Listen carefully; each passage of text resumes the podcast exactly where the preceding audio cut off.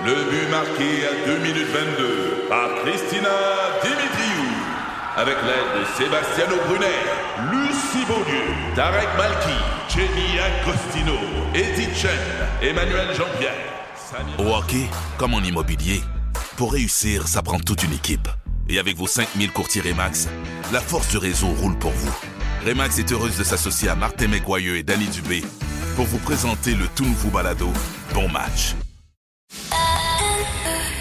C'est 23. Vous aimez les voitures? Vous êtes intéressé par l'industrie automobile, la transition électrique? Vous voulez être au courant des nouvelles tendances sur le marché? Voici Ça tient la route avec Benoît Charrette et Alain McKenna. Salut à tous, amateurs de voitures. Monsieur McKenna, mes hommages. Monsieur Charrette, bonjour. On a eu une bonne semaine? Euh, ben, je- Ouais, oui. Ouais, écoute, avec le véhicule que tu nous vas nous présenter aujourd'hui, tu peux pas avoir vraiment eu une Ouais, mauvaise je- semaine. quand je vais recevoir mon relevé de carte de crédit. pour l'essence que j'ai Oui. mis là-dedans. Oui, monsieur a roulé un Land Rover Defender 130. Ça, c'est le, le modèle qui est le poids d'un autobus, à peu près. C'est euh, vraiment un véhicule, ouais, c'est comme un minibus parce que c'est un 8 passagers essentiellement. exact. Avec, euh, oui, mais lourd, pesant, euh, gros. Euh, c'est vraiment un véhicule qui devrait être un véhicule commercial pratiquement.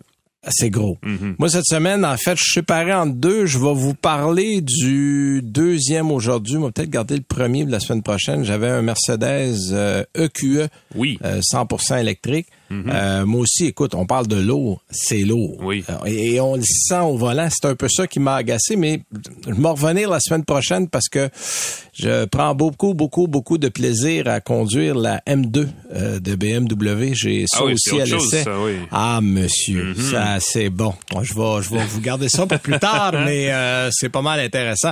Comme invité à l'émission aujourd'hui, on va avoir Annabelle Barrette. Annabelle qui est en fait formatrice, mais qui a été longtemps directrice commerciale. Tu sais, les personnes qu'on va voir une fois que l'auto est achetée, Exact. qui veut, qui nous présentent les produits des constructeurs, des personnes qui ont très souvent mauvaise réputation. Vous allez voir, euh, Ouais. Annabelle va nous montrer que Et que c'est pas euh, pénurie de, gens- de travailleurs ou de, de personnel depuis genre 20 oui, ans. Là. euh, Mhm. absolument. Et, euh, puis elle va nous montrer que, bon, à la base, ces gens-là sont bien intentionnés. C'est souvent euh, un petit peu la peur panique quand on arrive là. Mais on va parler avec elle, elle va nous présenter le métier, puis surtout euh, comment on fait pour trouver des bons directeurs, directrices commerciales. Ouais, Alors c'est bon intéressant. Mhm. Puis euh, on va avoir nos amis d'École Auto, on va avoir une chronique avec eux un petit peu plus tard. Oui. Mais au début, on commence toujours par nos nouvelles. Alors on Exact. vous écoute, mon cher Alain. Ben écoute, on va parler un peu de piétons parce que la sécurité des piétons et je devrais dire aussi probablement des cyclistes devient la nouvelle priorité là, de la NHTSA qui est le principal organisme de surveillance américain de l'industrie automobile, disons-le comme ça. Ouais. Euh, la NHTSA, ou comme ils disent en anglais, le NHTSA, ils ont Le le don NHTSA. de nous faire ça efficace, s'inquiète donc de la santé des piétons. Le problème est que pendant que la sécurité routière, là, en général, s'améliore, les accidents de voiture blessent de plus en plus de piétons et de cyclistes. Euh, la NHTSA a donc décidé qu'elle testera dorénavant le niveau de protection et de sécurité des piétons dans les collisions automobiles. La NHTSA, qui en fait de compte veut dire National Highway Transportation euh, Security Agency, veut aussi mieux déterminer si les systèmes avancés d'aide à la conduite peuvent être mis à contribution pour réellement mieux protéger les utilisateurs de la voie publique qui ne sont pas des automobilistes. Je suis surpris qu'on n'ait pas pensé à ça avant aujourd'hui. C'est euh, c'est vrai. Et il faut, faut regarder aussi l'évolution des tests de collision et ces choses-là qui sont faites aux États-Unis pour voir qu'effectivement, il, y a- il y a comme de nombreux différents tests, mais on teste surtout la, alors, essentiellement jusqu'à maintenant, on testait la sécurité des occupants à bord des véhicules. Et là, on regarde à l'extérieur. Donc, on va euh, d'abord tenir euh, des consultations publiques là, pour euh, aider à déterminer quel type de test, justement, tests de collision là, qui devraient être mis en place euh, et quels, quels- lesquels seraient les plus réalistes pour calculer le niveau de protection envers les piétons qu'offrent les véhicules neufs. Le gouvernement américain félicite les constructeurs, évidemment, qui ont beaucoup amélioré la sécurité des occupants. Ce qu'ils souhaitent maintenant, c'est que les nouveaux véhicules fassent au moins aussi attention aux gens qui se trouvent à l'extérieur du véhicule. Ouais. Ben, en fait, on a eu des certaines innovations. Je me rappelle, Volvo avait présenté, entre autres, une espèce de capot qui se gonflait. Euh, au moment de l'impact avec un piéton qui allait bon on disait, Ben, on- ça allait réduire l'importance des blessures. Il sera pas mort, mais Il va avoir mais- mal en tabarouette. Ouais, ouais. Ben, il y a toujours, euh, c'est ça, puis les fabricants, c'est au cas par cas. hein. Toyota aussi a une Oui. espèce de technologie, je sais pas comment ils appellent ça, mais ça, ça- qui vise à déformer le pare-choc plus Ben, que le fait, piéton. On revient un peu toujours à la même chose. Tant et aussi longtemps qu'il n'y a pas une réglementation stricte, sévère et obligatoire, Euh, S'il va y avoir un Au peu de cas par cas, ouais. mais c'est rare que le constructeur va volontairement investir plus d'argent pour quelque chose qui n'est pas demandé par les organismes qui vont, en fait, qui Ouais. régissent les lois.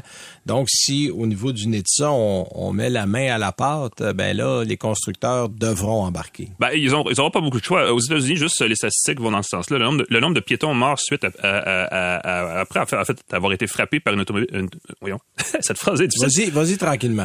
Je ça. recommence. Donc, aux États-Unis, le nombre de piétons morts après avoir été frappés par une voiture a bondi de 13 depuis 2020. Euh, c'est revenu à un sommet qui remonte à 1975. Ouais, c'est un peu décourageant. C'est pas une bonne 75, nouvelle. Euh, le nombre de décès de piétons causés par un véhicule a bondi de 80% depuis 2009, qui était le creux historique à ce niveau-là. Donc, vraiment, on a un problème à ce niveau-là. Je ne sais pas si on peut lier ça à la forme des véhicules qui a beaucoup changé depuis 15 ans. Euh, peut-être Plus gros, 100 000 plus haut, plus VUS carré. sur la route. Là. C'est, Euh, probablement le fait, parce que on s'entend, là, tu sais, tu te fais frapper par un Toyota Echo, puis tu te fais frapper par un GMC Suburban. Euh, Il y en a un qui a plus l'air d'un Palmer que l'autre. Il y en a un qui va t'amocher un peu plus qu'un autre. là. Effectivement. Donc, les deux objectifs euh, de la NHTSA sont assez simples. Le premier, c'est créer un système simple de code de sécurité pour euh, piétons que les acheteurs là, pourront d'un seul coup, euh, d'un seul coup d'œil là, voir, comprendre quand ils vont magasiner pour un nouveau véhicule. Donc, une espèce de 5 étoiles, si on veut, de, la, de la- de ce Ah, genre ouais. de, de test-là. Le second vise à créer des normes minimales pour des technologies, justement, comme on le disait tantôt, comme le freinage d'urgence automatique, euh, qui tient déjà compte des autres véhicules et qui devra aussi, à l'avenir, repérer les piétons et les cyclistes pour éviter les collisions. Donc, une façon de prévenir plutôt que de guérir. On a-tu mis des dates là-dessus? Euh, pas exactement. Là, on est au stade des consultations publiques. Ça pourrait prendre quelques années. Il-. Évidemment, le plus tôt sera le mieux, n'est-ce pas? Ben oui, et dans déjà d'en parler, c'est un pas dans la bonne direction. Absolument. Euh, d'autres nouvelles? Ben écoute, une nouvelle plus euh, générale. Le BMW a dévoilé la série 5 2024 et la berline i5 tout, tout, euh, tout électrique qui vient avec. intéressant, les deux en même temps? Ben, ce, que, ce qui est le fun aussi, c'est que c'est en fait, c'est essentiellement la même voiture. Donc, la série Oui. 5, qui est une marque quand même assez iconique, dans la, la- surtout dans les, du côté des Allemands, euh, va garder cette espèce de forme traditionnelle qu'elle Vous allez avoir le choix de petit moteur à essence, plus gros moteur à essence, éventuellement une M5 ou électrique. Mais l'électrique fait quoi? 590 chevaux? Écoute, il y a différentes versions. Ouais. La i5 e-Drive 40. les Allemands puis les noms d'auto. Là. En tout cas, bref, elle est animée par un moteur unique. Euh, donc, un seul moteur d'une puissance qui fait 355 chevaux. Il va y avoir une version M60 X-Drive qui va, elle, avoir, elle va avoir deux moteurs, quatre roues motrices et 590 chevaux. C'est juste ça. Juste Euh, ça. le- Avec- à un prix alléchant, j'imagine. ben, les prix, en fait, sont étonnants. Je, je revenais là-dessus, mais juste pour finir, l'autonomie sur l'électrique euh, va varier, évidemment, selon le modèle, entre Ouais. 411 et 495 km par charge selon BMW. OK. Euh, et le constructeur dit aussi qu'on va revenir à 80% de charge en 30 minutes ou moins, selon, avec évidemment une borne de recharge rapide. Euh, mais ça, c'est pour dire, ben, on fait quand même des progrès de ce côté-là. Je vais comparer avec les euh, moteurs à essence qui, euh, en fait, il y a, y a deux choix, bientôt trois. Commençons par les deux premiers. Il va y avoir un 4 cylindres turbo de base de 2 litres qu'on connaît chez BMW qui fait 255 chevaux et qui va être remplacé pour les versions euh, un peu plus musclées par un 6 cylindres en ligne, encore un classique chez BMW de Ouais, 3 trois litres, litres. turbo. Ouais, c'est ça qui fait euh, 375 chevaux. Les deux vont être jumelés à une boîte automatique à 8 rapports, également connue chez BMW. Oui. Euh, il va y avoir une version euh, M5 de la berline éventuellement. Les détails sont pas encore publiés, mais on peut imaginer que ça va être Ah, on parle d'un un M5 monstre. hybride, là. Hein? parce qu'on parle d'un ouais euh, une voiture donc sport à moteur V8 avec un groupe électrique électrique rechargeable, donc une hybride rechargeable. J'ai eu ça dans la XM. Ça devrait rentrer au poste. C'est un animal. ça fait aucun sens. Je, je vois pas où, ici, sur nos routes, on peut, écoute, exploiter la moitié ouais. de ce qu'il y a dans ce moteur-là. Écoute, moi, j'étais à 653 chevaux dans la XM. Euh, c'est fou, là. C'est fou raide. là. Ah, exact. peux- Ça va être, mais ça va venir plus tard l'année prochaine. On aura le temps d'en Ouais. reparler. D'après moi, là, ça, je serais- je serais pas, euh, je serais pas mal curieux de voir, mais il y a des grosses chances qu'on retrouve le même groupe qu'on a dans la XM. Là. Ça Euh, serait, ça serait tout à fait normal, euh, vu la, justement, la stratégie dans Ouais. M d'utiliser à peu près tout le temps les mêmes J'imagine, composants. c'est pas mal plus petit et plus C'est une léger. berline, ouais. Ils vont mettre, tu sors le bras puis tu voles. Je sais pas si on peut encore dire berline intermédiaire, mais c'est une berline plus petite que le XM, ça, il n'y a aucun doute. Exact. Euh, Exact. Les prix, et p- on revient à ça, les prix ont été annoncés en dollars américains, là, parce que c'est quand même un dévoilement qui vient juste d'être fait. Euh, on parle de 59 000 et 61 000 pour les deux vers- versions à essence de la série Ouais, 5. c'est vrai que c'est pas si pire. Bon, en dollars américains. Faudra Ouais, là, faut convertir, nous, là, fait oui. qu'on re- on monte à 90 000 qui est pratiquement. Euh, et pour la version électrique, pour les i5, c'est 68 000 et 85 000. Bon, 85 000, c'est beaucoup, là. Ouais, 85 000, Euh, on va être à 115 probablement. Exactement. 110, mais à 115 68 000, bon, on est au-dessus du, du seuil pour l'aide gouvernementale à l'achat, mais on est quand même à 7 000 de la version à essence. Donc, c'est quand même un... Mm-hmm. Ça aurait pu être plus un plus gros écart. On a pu parler de 15 Ouais. 000 Donc, on se rapproche quand même j'ai hâte de tranquillement. voir comment, comment on va ajuster les prix ici. Exactement. Je vais juste compléter parce que ce qui est intéressant au-delà de tout ça, c'est le côté techno de la voiture. Euh, la série 5 va avoir un écran sur lequel on pourra jouer à des jeux vidéo en version électrique. Quand on se recharge, on a besoin de, de s'occuper, ça a l'air. Euh, et la conduite autonome, elle, va être euh, euh, évoluée. Elle va pouvoir changer de voie toute seule sur l'autoroute. La voiture va pouvoir se garer toute seule en parallèle ou de façon perpendiculaire. Et elle pourra aussi enregistrer la disposition de stationnement intérieur et le- le- le- le- l'itinéraire, dans le fond, dans un stationnement, sur une distance de 50 mètres pour aller se stationner toute seule par la suite. Donc, elle va comme enregistrer la route pour sortir Ouais, du ouais, garage, ouais. disons-le comme ça. Et elle va la refaire en sens inverse pour se stationner toute seule ensuite. Donc, j'ai hâte de voir comment les gens vont utiliser ça, mais on oui, fait quand parce même un peu de progrès c'est le genre de technologie que j'ai pas vu beaucoup de monde utiliser pour être. euh, Ben, ça prend des conditions assez spécifiques. là. C'est vraiment Ouais, ouais. un garage dans un environnement contrôlé. Il faut tout le temps que ce soit la même place qui est libérée, Bon. veut, veut pas.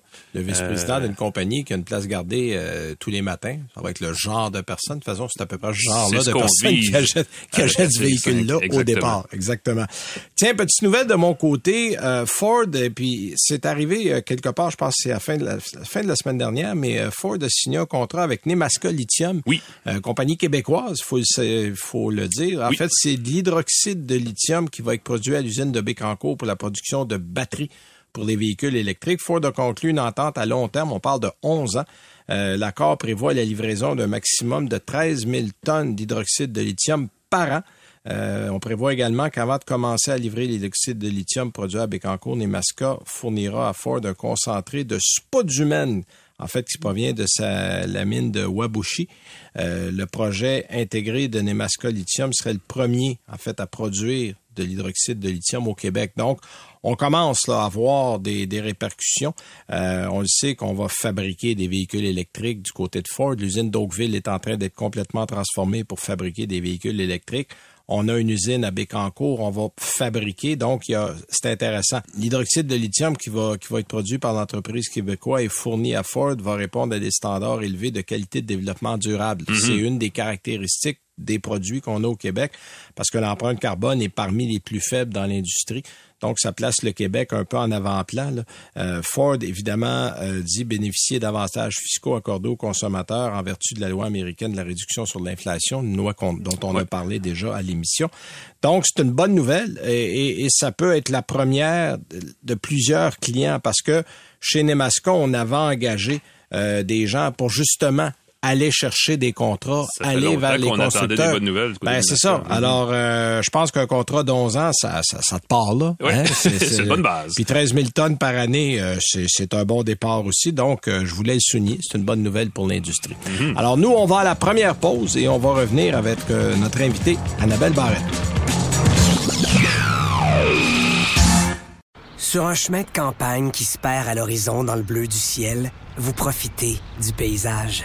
Votre nouvelle Toyota sillonne la route avec agilité et négocie les virages avec douceur. Rien ne peut vous arrêter. Ah, sauf la construction. Mais une chose est sûre, c'est que l'aventure vous appelle et que c'est l'occasion rêvée avec la vente étiquette rouge présentement en cours chez Toyota. Profitez-en pour magasiner votre Tundra 2024. Visitez achetermatoyota.ca ou un concessionnaire Toyota du Québec dès aujourd'hui. Vous écoutez Ça tient la route avec Benoît Charrette et Alain McKenna. Alors, vous êtes de retour à l'émission Ça tient la route et notre invitée cette semaine est une spécialiste euh, de tout ce qui s'appelle le financement euh, garantie prolongée. Elle a travaillé très longtemps chez les concessionnaires. Elle a fait de la formation comme directrice ou directeur commercial. Annabelle Barrette, bonjour. Bonjour. Alors d'abord, merci d'être là avec nous. Euh, dans un premier temps, je vais te demander pour les gens qui sont peut-être pas familiers, euh, c'est quoi un directeur ou une directrice commerciale? Qu'est-ce que ça fait exactement? Eh ben, ça s'assure en fait que la conformité est faite en concession. Donc, quand on va s'acheter un véhicule, le monsieur ou la madame dans le bureau, là, des fois qu'on on veut donc pas aller voir, là, ben, ça, c'est nous autres. OK? En fond, nous, ce qu'on fait, c'est mais c'est vrai, on a des, il y a des gens, des Ouais, vous qui avez- ils ont bien peur. Comme on dit dans le métier, vous avez une sale réputation. Oui, exactement. Pourtant, il y a des gens super compétents. Puis bon, c'est sûr que dans n'importe, c'est comme un peu dans n'importe quel domaine, on entend parler euh, malheureusement de, de, de ceux qui font peut-être mal le métier. Mais c'est un métier quand même qui est complexe. Donc, on s'occupe dans le fond de trouver le financement pour les clients, pour un véhicule. On s'occupe aussi de la conformité. Donc, tout ce qui est comme produit, là, vous en avez parlé, le garantie prolongée, assurance vie, invalidité, euh, tout ce qui est produit euh, connexe à l'automobile, ça peut être autant les, les fameux Sherlock, bon, toutes ces choses-là, les anti-rouilles. C'est avec elle que vous allez tout négocier ça, puis vous allez passer dans dans le tordeur, dans le bureau. Euh, puis c'est elle aussi qui va s'occuper donc de toute la euh, des papiers, des, des contrats, euh, tout ce qui s'agit de la SAC, plaquer votre véhicule. Elle fait beaucoup de choses, la, la directrice commerciale finalement. Bon, c'est sûr, elle présente les produits, on regarde le crédit. ça, c'est une question qui m'a toujours intrigué. Il y a beaucoup de gens qui connaissent pas leur code de crédit. Puis pour vous, en, tant que directrice commerciale, pour toi, c'est important de savoir si les gens ont un bon crédit parce que ça peut influencer au niveau du financement. Oui, ça peut influencer soit sur le montant total que la banque est prête à vous accorder, mais ça peut aussi avoir une incidence sur le taux d'intérêt.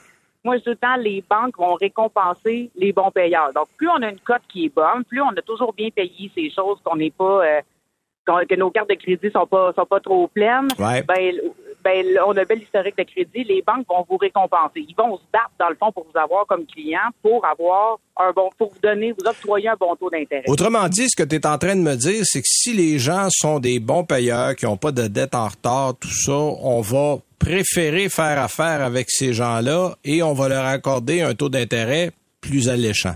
Oui, exactement. Dans le fond, c'est comme si le, le, consommateur a le gros bout du bâton. C'est comme si, admettons, tu t'en vas cogner sur la rue, euh, tu cognes à des maisons, tu dis Salut, tu me passerais-tu 20 Tu le sais que tu l'as tout le temps bien, que c'est ton voisin, tu le connais, tu l'as toujours mis, puis donne même un petit extra parce que tu, tu l'as dépanné. Ben, tabarouette, c'est-tu un bon client? Ben oui, fait qu'on va y prêter de l'argent.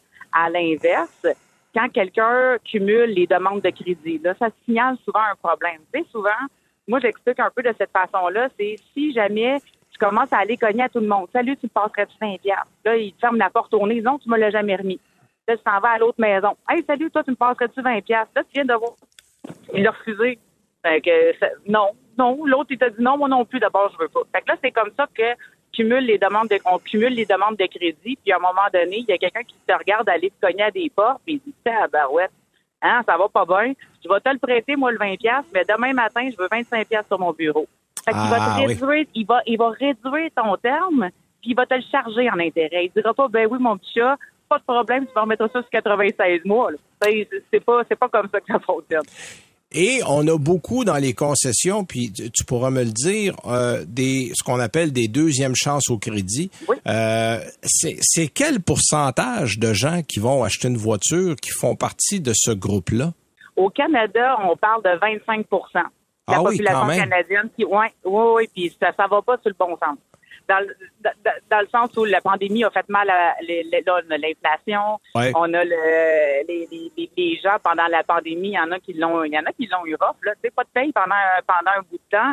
Les comptes rentraient quand même, là. les enfants, il fallait qu'ils, quand même à l'école, il fallait qu'ils mangent, il fallait qu'ils se payent à la table. Fait que le visage de la deuxième chance au crédit a changé. Tu sais, souvent, moi, quand j'ai commencé à faire ce métier-là, souvent on, me jugeait fort quand j'arrivais, puis moi j'étais contente de faire ce travail-là parce qu'il y a quelque chose d'humain puis de, de, travailler fort pour aller chercher la meilleure approbation pour son client. Mais souvent on pensait à tort que c'était moi qui finançais à du 29.9, comme si c'était la concession ou la méchante euh, directrice qui, Oui, alors alors que c'est c'est les institutions financières évidemment qui font ça. Là. Oui, exactement. Par contre, des fois, d'une concession à l'autre, admettons Benoît, le crédit il est amoché un petit peu, tu viens, tu cognes à une concession, elle va t'offrir, je sais pas moi, du 17,99% d'intérêt. Tu viens dans une concession, dans une autre, le directeur ou la directrice commerciale travaille très, très, très fort ton dossier, ben ça se peut qu'elle soit capable d'aller chercher du 13 ou du 14,9. Peut-être qu'elle a plus d'institutions financières, peut-être que ton que ton dossier de crédit, elle a travaillé fort, elle a négocié avec les banques.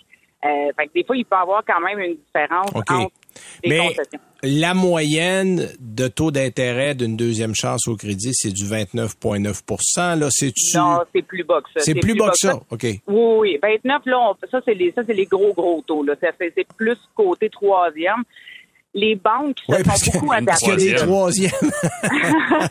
oui, parce aïe, aïe. Mais, ouais, mais, mais tu sais, la différence entre la deuxième et la troisième, la ligne, elle est très, très, très mince. Puis chacun a sa définition. C'est-à-dire que depuis quelques années, c'est la, c'est la grosse mode. Là. Nous faisons de la première, deuxième, troisième, quatrième, cinquième. Ouais, ouais, on voit ça. Il y a des publicités. Il y a même des gens qui s'en vantent à part de ça, que personne n'est refusé. Vous allez passer au crédit.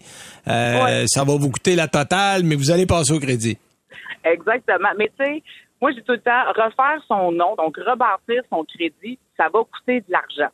Moi, je disais toujours à mes clients, parce que c'est sûr que faut que la pilule la passe aussi. Quand, quand un client a eu des difficultés, il dit qu'il va retourner avec du 15,99% d'intérêt.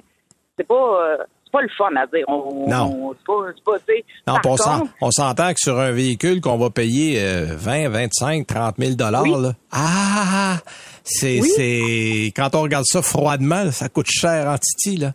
Mais hein, puis quand tu regardes, moi, il y a des gens qui cachaient le coût d'emprunt avec le coude, ah, signé ici, ah, ça c'est quoi, Ah, ça c'est, ça c'est un montant. là. Mais moi, je l'ai toujours entouré puis je faisais un soleil, OK?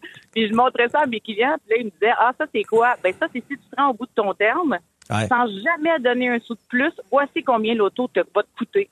Ça fait peur, mais en même temps, ce que je voulais faire en faisant ça, c'était de conscientiser mon client que je veux pas qu'il se rende au bout du terme. Paye-les plus vite. Oui. Mets de l'argent dessus, c'est un prêt ouvert sans pénalité. Tu vas, tu vas payer d'intérêt sur le mont- sur le, le terme que tu vas que tu vas faire. Fait que si tu l'as mis sur 84 mois, Tu vas être avantagé si tu le payes plus vite. Et on peut, mais Ben, j'allais dire, parce que là, on parle de taux d'intérêt assez élevé. Le- le- L'acheteur moyen ne doit pas payer 15% d'intérêt sur un financement pour une voiture en ce moment? Ou est-ce que les taux ont à ce Euh, point-là augmenté? Euh, non, mais en première chance au crédit, c'est pas rare que maintenant c'est du 7.9, Ouais. 8.9, 9.9. Ça frôle la deuxième chance au crédit? Parce que la deuxième chance au crédit part à peu près là, pour l'usager à 8.99. Mais moi, il y a juste avant la pandémie, avant que les taux se mettent à, à monter, j'étais capable de faire de la deuxième chance au crédit en taux subventionné à du 0.49. ah oui. Les, pro- les programmes de banque, là, ça n'existe plus. Là. Ça va, je, Ouais, les je- taux je- ont beaucoup je nous augmenté, là. souhaite que, ça, Mhm. que ça revienne. Mais quand on sait travailler ces programmes-là, parce qu'ils ont des, ils ont des spécificités, faut, faut les comprendre. C'est, c'est vraiment un monde qui est différent de la première chance au crédit. Mais si c'est bien travaillé, bien négocié, on est capable de faire des petits miracles. Fait qu'on va chercher un prêt majeur, on prouve à la banque qu'il y a de l'argent dans notre compte quand ils viennent fouiller le dette. On va aller chercher une carte de crédit, on va la tenir basse, on va Donc, faire paiements en, en fait, vous êtes capable d'un peu instruire les gens, les éduquer sur leur façon de rebâtir leur crédit. Oui, c'est le but. Puis souvent, les gens euh, ne sont pas éduqués au niveau du financement. On sait à peu près. On le sait à peu près qu'il faut pas mettre nos cartes de crédit trop élevées, puis qu'il faut payer ses comptes à temps. Oui, ça Mais semble logique quand on y pense. Ouais, mais c'est quand même, c'est délicat. On est quand même le Canada, le pays où les ménages sont en moyenne les plus endettés du, euh, du G7. Oui. Donc, clairement, on a une facilité à s'endetter. Il faut faire attention quand même avec ces choses-là. Vraiment. Puis souvent, c'est pas rare que moi j'avais aussi une- quand même une bonne clientèle de, de nouveaux arrivants. Puis ce que les banques leur disaient, c'était voici une carte de crédit. Puis une carte de crédit au Québec, la façon que ça fonctionne, ça fonctionne pas de la même façon en, France ou, en- à Haïti. Fait qu'ils sont un peu perdus avec tout ça. Puis quand ils arrivent, ils se font dire ben l'autre, dès l'autre ta carte, là, utilisez vraiment souvent, là, ça va aider à ton crédit. Ce qui est complètement faux. Fait il y, y a des choses qu'on apprend un peu partout, à gauche puis à droite, puis finalement, au final, on réalise que soit que ça nous aide pas, soit que ça nuit, Mhm. ou que ça n'a aucun impact là, au final. Fait que moi, j'ai tout le temps fait ça avec mes clients. Je leur ai toujours montré leurs deux bureaux de crédit. Voici votre cote en toute transparence. On regarde. C'est pas le fun de faire parler de son crédit quand ça n'a pas bien été, mais après ça, c'est de savoir comment une banque réfléchit. C'est ce que je voulais dire. Si, bon, on parle de deuxième chance, troisième chance au crédit, c'est, c'est, voyons, chez un concessionnaire, mais j'imagine qu'il existe des façons alternatives. On peut se financer ailleurs que chez un concessionnaire. Ce qui est difficile, oui, mais ce qui est, ce qui est difficile, c'est que si, admettons, la carte de crédit, c'est un mot. Sais, quand on veut refaire son nom, ça va nous en prendre une carte de crédit, puis bon, faut la tenir la plus basse possible, puis il faut évidemment pas avoir de retard. Mais ça ne refait pas son nom au complet. On OK. refait pas son nom avec, juste une carte de crédit de 500 pièces. Non, effectivement. Ça, mais, ça prend un prêt majeur. ah, OK, prêt majeur. Donc, on parle d'institutions financières. Est-ce que les taux d'intérêt en ce moment sont meilleurs au niveau des institutions financières qu'en concession? Pas du tout. Parce que ce qui arrive, c'est qu'en concession, là, on parle de juste si on a eu un- un- une difficulté au niveau du crédit, là, mais Ouais. c'est que si, maintenant, moi, je m'en vais à mon institution bancaire, je dis, écoute, moi, je vais refaire mon nom, passe-moi 5000 pièces. Mais le 5000 pièces là, il n'y a rien en garantie. Fait que là, on parle d'un prêt qui est personnel. Puis là, ben, la banque, elle a dit, ben, Caroline, le 5000 pièces, tu peux aller faire quoi avec? Ben, je peux aller, euh, je peux aller à Cancun, je peux me refaire faire les dents, euh, je peux aller jouer au casino. Mais si jamais je paye pas, ben ils iront pas saisir pas mes gougounes, pas mes broches, puis pas, euh, pas mes jetons Fait que c'est ça qui arrive. Fait qu'un prêt personnel de 5 000 c'est souvent plus difficile d'aller chercher qu'un véhicule récent à 14 000 Parce que si le client fait pas ses paiements sur le véhicule... Tu peux saisir le arrive? véhicule. Et voilà. Ouais, Fait ouais, que ouais. C'est toujours une question de gestion de risque. C'est sûr que quand on veut refaire son nom, le meilleur, dans le meilleur des mondes, on fait peut-être le sacrifice sur le véhicule qu'on veut. On essaie d'aller- d'aller trouver un véhicule qui est en dessous de notre budget pour qu'on puisse le payer plus vite. Comme ça, puis on essaie de, mettons, de donner une petite go, là, les deux, trois premières années, on en prend soin. Puis après ça, on va, le- on va le changer pour pas avoir d'équité, tu sais, la fameuse ballon. On veut pas d'équité négative non plus. Puis là, ben, on va être capable d'aller chercher un, un meilleur taux d'intérêt parce qu'on va avoir prouvé aux institutions bancaires qu'on est capable de faire des paiements à long terme. Ben écoute, Annabelle, merci beaucoup pour ton temps. Puis la cours prochaine. de, de finances personnelles. Ah ben, c'est presque ça. Puis, puis ça, ça me fait dire que la prochaine fois, vous irez voir une directrice commerciale, prenez le temps de jaser avec. Elle a peut-être beaucoup de choses à vous apprendre. Poser des questions, ouais, la formation Absolument. est importante. Absolument. Oui, puis n'hésitez pas à déposer les questions. Pour vrai, la, la- plupart de ces gens-là sont formés pour le faire, mais je pense que d'arriver bien fermé, ça, ça turn off un peu. Aussi, Ouais, ouais, deux absolument. côtés. Fait que, euh, mais posez les questions, puis euh, ayez pas peur de nous. On, on est bien gentils. Bon, ben, hey, merci beaucoup, Annabelle. C'était très gentil de ta part. Puis je pense qu'on a appris Merci. beaucoup de choses. Bye bye. Alors, c'était. Anna- Annabelle euh, Barrette, qui est en fait vulgarisatrice en financement automobile. Vous l'avez vu, elle a été directrice commerciale en concession pendant longtemps et aussi formatrice. Nous, on va à une pause et après, on revient avec nos essais routiers de la semaine. Sur un chemin de campagne qui se perd à l'horizon dans le bleu du ciel, vous profitez du paysage. Votre nouvelle Toyota sillonne la route avec agilité et négocie les virages avec douceur. Rien ne peut vous arrêter. Ah, sauf la construction. Mais une chose est sûre, c'est que l'aventure vous appelle et que c'est l'occasion rêvée avec la vente étiquette rouge présentement en cours chez Toyota. Profitez-en pour magasiner votre Tundra 2024. Visitez achetermatoyota.ca ou un concessionnaire Toyota du Québec dès aujourd'hui. Vous écoutez Ça tient la route avec Benoît Charrette et Alain McKenna. Vous savez, des fois, avant les émissions de télé, tu on met avertissement, euh, ce- cette émission du contenu euh, sexuellement explicite, euh, déconseillé aux jeunes enfants. Là, pas. là, on pourrait dire, parce qu'on est à la radio, euh, la prochaine, le prochain segment s'adresse aux personnes qui ne sont, euh, qui n'ont pas fait dans la simplicité volontaire. Ah, OK. Ouf, je me demandais où ça en allait avec ça. Oui, on seconde. parlera pas de sexe. C'est l'émission qui est diffusée le jour, c'est pour le grand public. Oui. Mais euh, mon auto était, disons, assez érotique, euh, si on va employer des termes. euh, C'était remarquable, en tout cas. Ah oui, oui, oui, Donc, oui, oui, la couleur, elle se veut séduisante Oui, oui, aussi, elle se veut séduisante. Et toi, tu es dans un autre registre, disons-le comme ça. Tu as essayé le Land Rover, euh, le, le, le 130, le Defender. 130. C'est un peu compliqué parce que quand on va sur le site de Land Rover, il y a genre 14 versions du Defender Oui. qui existent. Le 130, c'est le plus gros essentiellement. Euh, il y a le 110, il y a le 90 et maintenant il y a le 130. Je veux dire ceci, moi je trouve di- difficile de justifier l'existence presque entière de la gamme de VS Land Rover à l'heure actuelle pour de très bonnes raisons. Euh, la première, la plus Ils importante, sont pas fiables. Ah non, c'est pas ça. Ben ça, je l'ai mis dans ma liste, mais j'arrive un peu plus tard. Parce que effectivement, il y a ça aussi.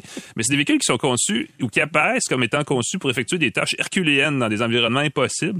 Il y a une édition d'ailleurs du Defender qui est, la- qui est faite exprès pour les Carpates. Mais tu sais, les Carpates, c'est une chaîne de montagne en Oui. Europe de l'Est. Et, et- et- curieusement, chaque annonce qu'on voit sont dans le désert de l'Atacama, Ils font dans des les Andes, dans les euh, conforts de la Mala- la- l'Himalaya. Tu dis, OK, c'est parce que moi... euh, Et dans la vraie vie, ils sont, ça sont sur l'autoroute 40 à Montréal ou sont pris quelque part comme ça. Et les gens qui les achètent les utilisent en fait peut-être à 5 de leur plein potentiel. 5, t'es généreux. Moi, j'arrêterais ça à 2. ben, tu vois, et, et malgré tout, ils consomment plus que leur juste part de carburant parce qu'on s'entend, les Land Rover, on va se le dire, ça marche au gaz. Ce sont des goinfres. Et ça marche en plus au super dans ce cas-ci, donc c'est pas, c'est, financièrement pas de la tarte. Euh, ça plante tout seul le décor, évidemment, pour parler du Defender 130, une nouvelle variante qui arrive dans la gamme des Defender, un peu comme une nouvelle variante de coronavirus, quand, quand on l'espérait le moins. c'est un modèle intermédiaire, euh, en fait, c'est pas intermédiaire du tout, c'est vraiment un très gros format là, qui s'insère au haut de la gamme, je l'ai dit tantôt, des Defender 90 et 110 qui était déjà au catalogue depuis un an ou deux chez Land Rover Canada. Euh, Defender 130 est sa version la plus cossue aussi, c'est la plus coûteuse naturellement. Ça va de 96 000 à 156 000 dollars dans la version P500. Euh, peu importe le prix, là, ce VUS-là se veut assez luxueusement équipé. Cela dit, on ne sera pas déçu de ce côté-là. Évidemment, il est aussi très spacieux. Euh, on trouve trois rangées de sièges et la possibilité d'asseoir très confortablement jusqu'à huit personnes. Et on parle de huit adultes, pas d'enfants. La place à l'arrière est telle qu'on peut embarquer une équipe de hockey entière, ou presque. En fait, peut-être même de balle molle, vu la saison, parce que le hockey est pas mal terminé. Euh, à moins que ce soit du deck hockey. Et là, je salue les gens qui jouent au deck hockey. Bref, on risque pas trop d'entendre les gens se plaindre du manque d'espace. Euh, le Defender 130 là, euh, fait 5,4 mètres de long, 2 mètres de large, 2 mètres de haut, pèse 5500 livres. Il, il a un empattement, un empattement qui est un petit peu plus allongé que les autres Defenders. Donc, le principal inconvénient, au-delà de la taille euh, le- le- du format assez élargi, c'est que son angle d'attaque, si jamais vous tentez de grimper une montagne, comme justement celle dans les Carpates, est réduit à 27 degrés contre 40 degrés pour le Defender 110. Donc, vraiment, on a fait là, c'est plus comme un minibus essentiellement, ou un. En anglais, ils disent un terme que j'aime bien, le people mover. C'est vraiment un véhicule fait pour déplacer des gens. euh, plus que pour aller attaquer le, le haut des volcans. Euh, malgré ses dimensions épiques, le Defender 130 se conduit étonnamment doucement, euh, Ouais. peu importe le contexte. Je- il n'est pas silencieux, Ah, je peux pas dire ça. Il y avait des bruits de vent dans, la- dans les Oui. portières. Je peux pas dire que c'est une Mais finition impeccable. Euh, mais c'est un char d'assaut, très carré, les, les routes de. Montréal euh, ne, ne font pas, euh, ne font aucun effet à ce véhicule-là. Là. Il Ah, passe partout. Il passe par-dessus n'importe quoi. Euh, visibilité bonne vers l'avant, vers les côtés, mais à l'arrière, il y a un pneu, le, le fameux cinquième pneu qui est dans la, la- dans la, la- la- la- la porte Ouais, du puis- coffre, euh, cache beaucoup de la lunette arrière, donc on voit pas grand-chose vers Et l'arrière. la lunette est assez étroite à l'arrière. Exactement, ce qui Euh, fait que le rétroviseur est aussi est un miroir, mais c'est aussi un affichage pour la caméra qui est en haut du, du coffre à l'arrière, qui fait qu'on voit les choses sous forme vidéo. Je suis pas encore Ah, entièrement à l'aise avec cette ça, affaire-là. J'ai, euh, L'angle est étrange, la vision est étrange, il faut s'habituer, les distances sont pas J'ai les mêmes. l'impression de regarder la télé. Je, je sais pas pourquoi. J'ai Exactement. j'ai toujours l'impression. ça, c'est peut-être quelque chose qui demande à s'habituer, mais c'est- c'est là, en tout cas. Euh, sous le capot, là, sauf si vous optez pour le V8 du P500, le moteur dont vous héritez est un 6 cylindres en ligne de 3 litres qui produit 375, 395 chevaux, pardon, et un couple de 406 livres-pieds. C'est transmis aux roues via une boîte automatique signée ZF. Euh, qui comprend un système d'arrêt-démarrage du moteur de 48 volts, qui, je vais le dire, fonctionne plutôt bien. Bon, évidemment, son impact sur la consommation et tout le reste est très minimal, mais euh, il, euh, il réagit plutôt bien quand on est arrêté et quand on, lâche le frein pour repartir un feu rouge, par exemple. Il gère plutôt bien l'arrêt et le démarrage du moteur automatiquement.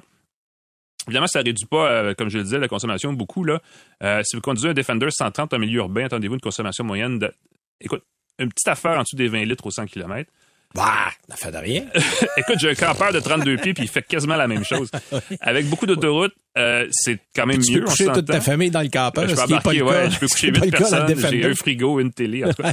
Euh, la consommation moyenne que j'ai obtenue, c'est euh, euh, 17 à peu près. On peut, si on fait que de l'autoroute, descendre à peu près à 15 litres au 100. Ah, puis encore, t'as besoin de pas rouler vite. Non, puis c'est des, des chiffres qui sont, qui sont les mêmes qu'un Ran- le Land Rover. Quand j'ai commencé à, à faire Oui. ces essais-là, il y a 15 ans, c'était, écoute, on faisait ça, du Oh oui. 20 litres avec un Land Rover. Donc, ça En fait, on n'a rien amélioré au niveau motorisation. On a toujours des V8 euh, supercharge. On a toujours des On les promet mêmes des électriques depuis, depuis longtemps maintenant, puis ça arrive pas oui, vraiment. euh, Puis- on va en avoir, mais je sais Exact. pas. Là, le problème, c'est que Tata, Monsieur Tata, que- Oui. qui est le grand patron, Le euh, Tata de la- Motors.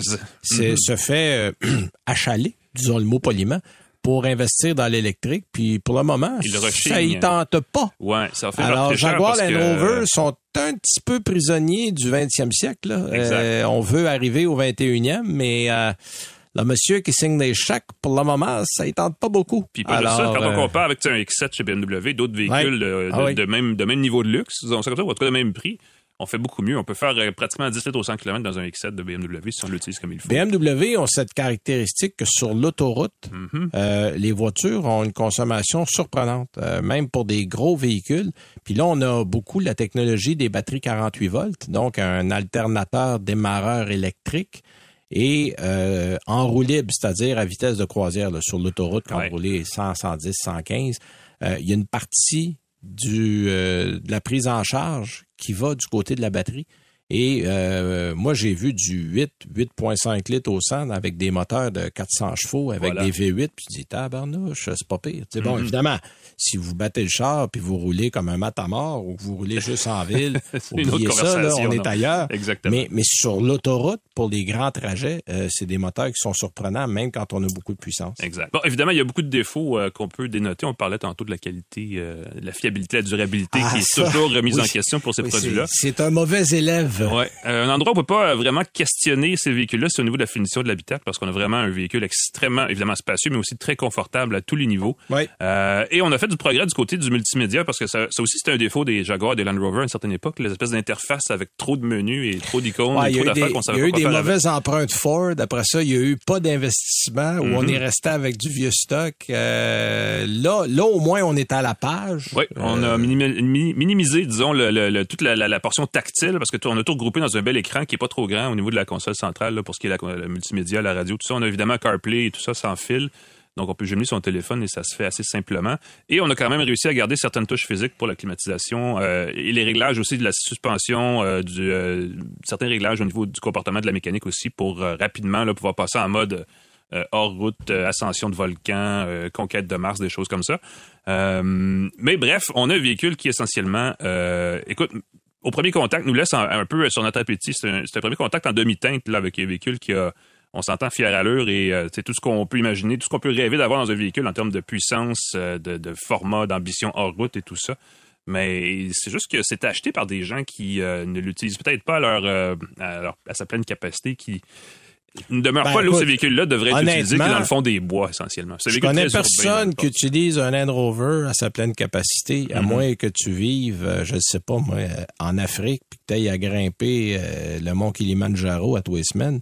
Autrement, euh, non. C'est, c'est, c'est, Voilà. c'est- Donc c'est tout un peu surfait, quoi. Ironiquement, on voit ça généralement dans des beaux quartiers, parce que c'est c'est ces gens-là qui peuvent se le payer, Mhm. où la route la plus difficile est une montée à 3% pour euh, se rendre dans l'entrée de la cour. En fait, c'est l'entrée qui monte c'est Oui, ça, c'est jusqu'à ça. la maison. Alors, qui- qui est c'était la plus beau, oui, effectivement. Puis c'est, en fait, je le, je le dis souvent aux gens, c'est dommage parce qu'on paye très cher pour la technologie qui permet à ce véhicule-là d'avoir des pro, de faire de réelles prouesses en route. Mhm. On s'en sert jamais. Non. Euh, donc, à ce compte-là, euh, c'est pour juste afficher son il ben, existe d'autres marques qui font mieux, qui oui. vont aussi être... euh, que vous avez peut-être pas besoin d'avoir un franchisseur extraordinaire si vous allez jamais ailleurs qu'un chemin de gravel. là. Exactement. Ça, Il y a plus- plusieurs voitures qui sont éligibles au chemin de gravel, effectivement. Euh, écoute, moi j'étais c'est drôle parce que je, parlais du 20e siècle tantôt. J'ai envie de te dire que j'étais au 20e siècle cette semaine. Ah oui? Parce que j'avais un véhicule euh, qui n'est pas un utilitaire, euh, qui n'est pas hybride, hybride branchable ou électrique, qui est manuel. C'est ça de façon nostalgique que tu dis oui, ça. oui, là. Oui, oui, oui, oui. Je dis ça dans le sens positif de la chose. je me suis retrouvé dans une M2, Mhm. euh, BMW M2. En fait, on est, on a littéralement euh, greffé le moteur de la M3 dans la M2. Euh, moi, j'ai reproché un peu à la M3 de s'être embourgeoisée. Oui. Euh, véhicule plus gros, plus lourd. Euh, bon, oui, toujours le fun. On, on s'entend. Sauf que, à un moment donné, à force de grossir, on perd un peu de ce qu'était le véhicule auparavant. c'est de nature, la voiture. ouais. Et je trouve que la M2, là, est ce qu'on avait de la M3 il n'y a pas si longtemps. Euh, donc, c'est c'est un moteur six cylindres euh, qui développe, euh, attendez que je regarde, 450 quelques chevaux. Énormément de chevaux. Euh, et ce qui est intéressant de ce modèle-là, c'est ça, c'est vraiment euh, la fusion qu'il y a entre le conducteur et la route, au niveau du siège, au niveau de l'assise, au niveau de la performance, boîte manuelle. Euh, et comme tous les modèles M, vous avez euh, les deux petits, euh, les deux petits les manettes au volant, tirettes au oui. volant, les Mhm. manettes au volant pour M1, M2, qui vous amènent, pouf, instantanément dans un mode attaque. C'est comme si vous preniez euh, une pilule de testostérone qui agit instantanément. à utiliser avec modération sur la piste de course. Exactement, oui, oui. Mais c'est- un, un véhicule de sensation. La boîte manuelle fait très bon ménage avec le- la mécanique. Euh, on a une bonne communion. Je peux reprocher peut-être une certaine, euh, une- un petit ankylosement au niveau de, de, de la, de- de la direction. Euh, mais honnêtement, pas assez pour que ça dérange.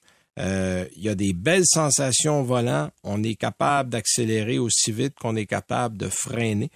Et ce modèle-là, je dirais, amène. C'est une machine à rouler. là. C'est une vraie machine à Mhm. rouler. Bon, évidemment, avec toute cette puissance-là, euh, on n'est pas économe au niveau du carburant. Là, j'ai j'ai trois, j'ai fait trois bonnes journées avec, là, parce que j'avais mon EQE, je vous parlais tantôt, là, qui Mhm. était également en essai, où euh, j'ai plutôt euh, fait en début de semaine. Et euh, le M2 m'a donné 12,5, 12,6 litres au 100. Euh, c'est correct, c'est pas extraordinaire, mais considérant qu'on est dans une pure voiture sport, euh, c'est un rendement qui est correct. Mais sur l'autoroute, euh, j'ai roulé entre 8,5 et 9. Donc, si Ah vous oui. faites que de l'autoroute et que vous allez à un rythme raisonnable, parce que c'est facile d'aller à un rythme extrêmement déraisonnable dans ce modèle-là, euh, donc c'est un, c'est un véhicule euh, qui est le fun. Il y a beaucoup d'électronique, mais les aides, euh, les aides électroniques ne sont pas intrusives. Euh, chez BMW, bon, oui, on a des petits bip-bip, on a des petits sons ici et là, mais c'est un modèle qui est conçu pour donner de la place au conducteur. Donc, euh, c'est ce que vont permettre, entre autres, les petites manettes M1 et M2. C'est-à-dire qu'on n'enlève pas l'électronique à bord, on la repousse plus loin. Donc, ça va prendre un peu plus de temps à réagir. On laisse un peu de, de, de corde pour conduire de manière un peu plus expressive. Ce que j'ai surtout trouvé difficile, c'est de respecter la loi tout le temps et partout avec un véhicule comme ça. Euh, c'est une machine à tickets si vous faites pas Ben attention. oui, on a peut-être juste besoin des deux Euh, premiers rapports, si ça se trouve, pour... Ben, mettons les trois. Les là. trois. Mais, mais, mais après ça, effectivement, là, parce que, tu sais, 115, 120, là, faut absolument mettre l'avertisseur de limitation de vitesse qu'on a, là, Ah oui. euh, qui te fait un petit bip quand tu dépasses le 120. Là. Moi, je l'avais placé à 120 parce que tu fais un, deux, trois, puis ça fait bip. là. Mm-hmm. Euh, donc, ça, ça, c'est plus difficile à maintenir. Bon, est-ce que j'aurais ça au quotidien? Et ça, c'est la grande question que je me suis Ben, la question posée. se tue, surtout pour toi, est-ce que tu peux Euh, avoir ça ou peut-être une Porsche qui serait tu sais, un peu plus... Écoute, euh, En 2016, Mhm. quand j'ai acheté ma Porsche Boxster, là, je, je- j'en parle pas tous les jours, là, mais, mais mon choix était entre la M2 et la Boxster S. Puis je me rends compte que là, c'est la nouvelle génération que j'ai essayé. Moi, j'avais essayé l'ancienne, Mhm. c'est-à-dire ben, l'ancienne, celle de 2016, parce que j'ai acheté ma Porsche en 2016. Et je me rends compte que finalement, j'ai pris une bonne décision. Ah! C'est une voiture qui est plus enivrante, qui est plus extrême.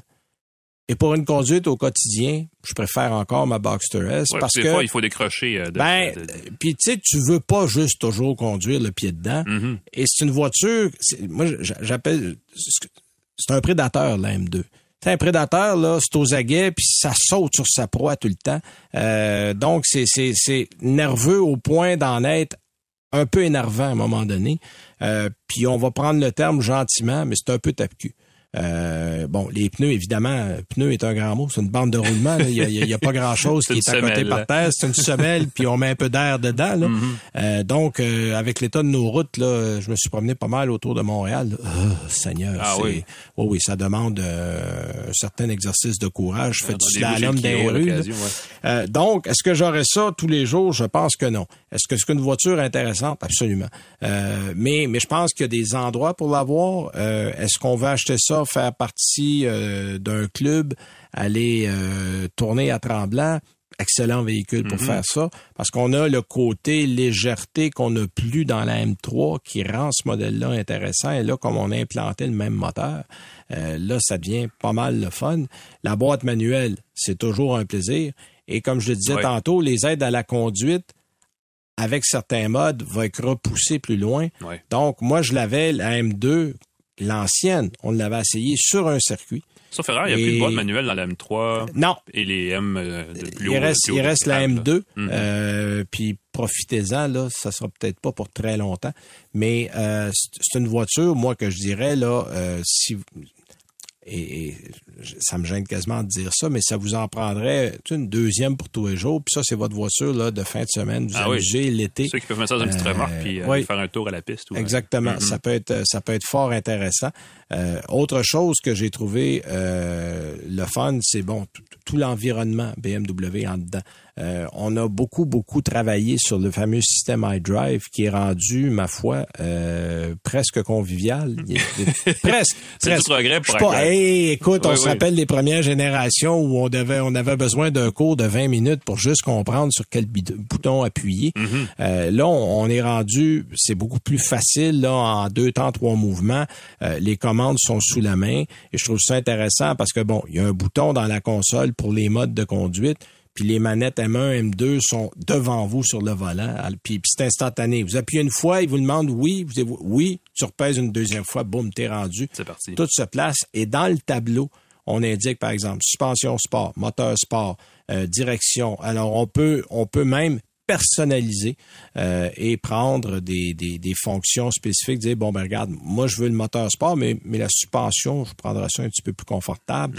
Alors on peut on peut jouer. Donc si vous avez du temps, euh, il y a de la place pour s'amuser avec les différents modes de conduite. Mais dans l'ensemble, c'est un véhicule comme on n'en fait plus beaucoup. Ouais. Euh, Avec un joli euh, bleu ciel là, oui, comme couleur de oui. Ah, ça, c'est difficile à manquer. aussi, ouais. Oui, c'est vraiment bleu ciel. Ben, en fait, c'est la couleur de lancement. Mhm. Euh, il y a toujours une couleur. En fait, c'était aussi la couleur de lancement en 2016. Donc, on a gardé le même, la même approche pour ça. Euh, donc, euh, fort intéressant. Ben, merci pour euh, votre présence, euh, Monsieur McKenna. fait plaisir, Et, Benoît. euh, ben, on va se reparler comme ça la semaine prochaine. Merci à Jean-Christophe Ouellette euh, derrière la console. Soyez prudents. Et nous, on vous revient pour une autre émission la semaine prochaine. Salut. C'est 23. Sur un chemin de campagne qui se perd à l'horizon dans le bleu du ciel, vous profitez du paysage. Votre nouvelle Toyota sillonne la route avec agilité et négocie les virages avec douceur. Rien ne peut vous arrêter. Ah, sauf la construction. Mais une chose est sûre, c'est que l'aventure vous appelle et que c'est l'occasion rêvée avec la vente étiquette rouge présentement en cours chez Toyota. Profitez-en pour magasiner votre Tundra 2024.